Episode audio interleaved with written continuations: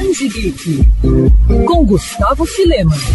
Uma imagem vale mais que mil palavras. Eu sei, a frase é batida, mas se encaixa muito bem no conceito por trás de Gon, mangá de Masashi Tanaka, e que está sendo relançado no Brasil pela editora New Pop. Sem contar com nenhum balão de fala, a obra conta as aventuras do dinossauro que dá nome à história. O quadrinho é curioso, porém fascinante, a começar pelo nosso protagonista. Gon é o menor, mais selvagem e último dinossauro vivo na face da Terra. Com aparência e personalidade únicas, é difícil definir esse carinha. Sempre aparentando estar de mau humor, Gon é uma verdadeira força da natureza. Enquanto em alguns momentos o dinossaurinho é confiante e cheio de si, chegando a ser bem egoísta, em outros é altruísta ou apenas parece querer deixar de ser solitário, vivendo até mesmo no meio de águias, pinguins e tartarugas. Por mais que muitas vezes, mesmo que com boas intenções, acabe mais atrapalhando do que ajudando. Gon adora comer e dormir, a qualquer custo, e tendo em vista a força e as habilidades extraordinárias dele, é melhor sair da frente. Aqui entra outro elemento curioso e cativante da história. Em alguns capítulos, o dinossauro sabe que é forte e usa isso a seu favor. Em outros, como no qual tem a comida roubada, acaba esquecendo do que é capaz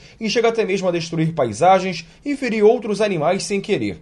Um ponto que merece muito destaque é a arte de Tanaka, que utiliza diversas técnicas para dar realismo aos desenhos. No entanto, esse foco acaba contrastando com o teor do mangá, já que aqui o mangaka combina muito bem o real e a fantasia de forma criativa, muitas vezes entrando no completo absurdo. É essa mistura muito louca que torna Gon único. O dinossauro é um velho conhecido, mas desconhecido do público brasileiro. Calma que eu explico. Sucesso no Japão e vencedor de prêmios nos Estados Unidos, o mangá já virou anime e game, tanto que Gon foi apresentado apresentado a muitos brasileiros por ser um personagem do jogo de luta Tekken 3 e eles nem imaginavam que o dinossauro era personagem de um mangá. Gon chegou a sair de forma incompleta aqui no Brasil pela Conrad de 2003, mas agora ganha uma nova coleção integral em quatro volumes pela New Pop. O primeiro já está à venda.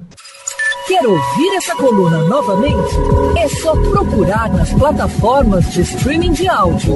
Conheça mais os podcasts da Mandirinhos FM Rio.